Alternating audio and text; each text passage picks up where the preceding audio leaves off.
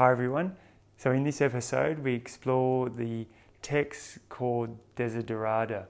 This was shown to me many years ago when I was training in martial arts and it was on the wall of the Kwun and it really changed my life. So I'd love to share that with you now. I'll see you in the episode.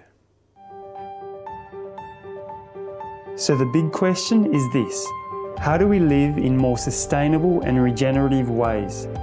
How can we tap into the ancient secrets of living in harmony with the sacred nature of life?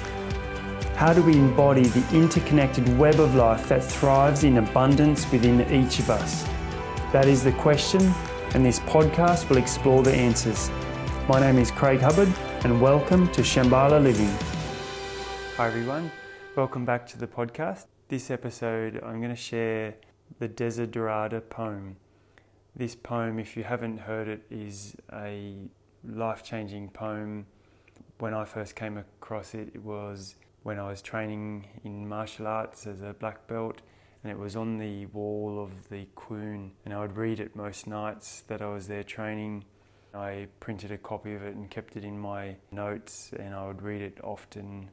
Just popped up back in my mind recently and I found it and I read it and it's still just as transformative now as it was then. I wanted to share that with you. I'm going to read it to you now and I'll also paste a copy of it in the notes if you want to read it.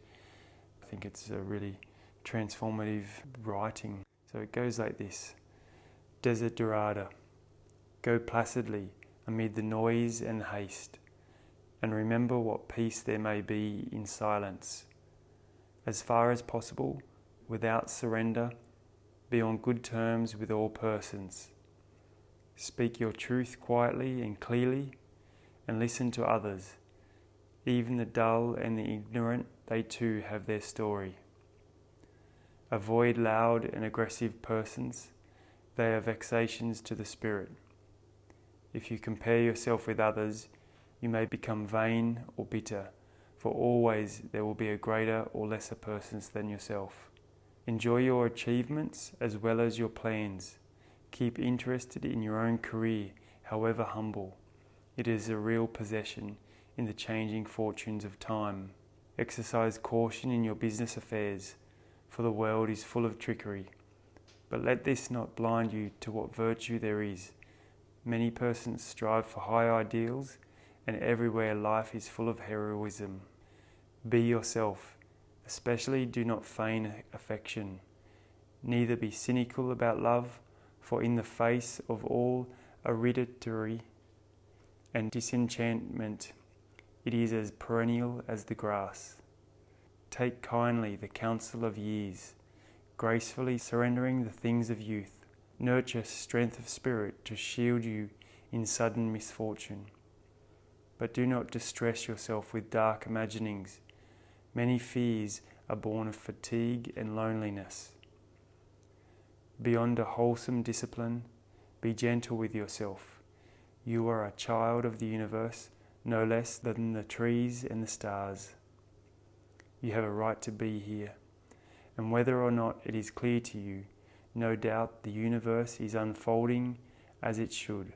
Therefore, be at peace with God, whatever you conceive Him to be whatever your labours and aspirations, in the noisy confusion of life, keep peace in your soul. With all its sham, drudgery, and broken dreams, it is still a beautiful world. Be cheerful, strive to be happy. And this is dated 1927 by Max Ehrmann. So there's a little bit of a history about this, and there's some confusion over some dates. When I first read it, it was written that it was from 1692 and was found in the old St. Paul's Church. And it was written in 1927, but then Reverend Frederick Ward Kates was the church's rector and from 1956 to 1961. And during that time, he used the words of the Desiderata. And on the cover of the book, he had the name and the date of Old St. Paul's Church, Baltimore, 1692. and those dates became linked.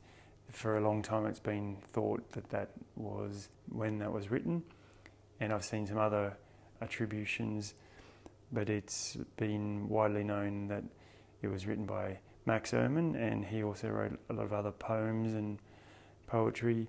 He died in 1945, and that's the history of the Desiderata. And Desiderata means that which is desired. Yeah, I found that a really inspiring poem. If you want to listen again, then you could just re listen to this, or you could read it in the show notes. So I hope you enjoyed that. I hope that the more you listen to it or the more you read that, that it has an effect or a transformation, something that you might get from that message. And I certainly did. Thanks for letting me share that with you.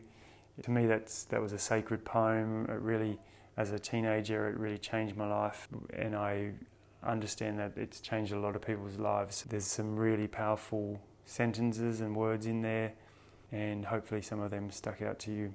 I hope you enjoyed that, and I'll see you in the next episode. Thanks for listening. Bye for now. Hey everyone, thank you so much for listening to this episode of the Shambhala Living Podcast. If you enjoyed it, then I'd love it if you would share it with some friends and subscribe to this channel and turn on notifications so you can find out when the next podcast comes out. You can find us at Instagram at Shambhala Farm and also check out our upcoming 12 week food growing course. You can find out more details on our newsletter list or on Instagram. I'll see you on the next episode.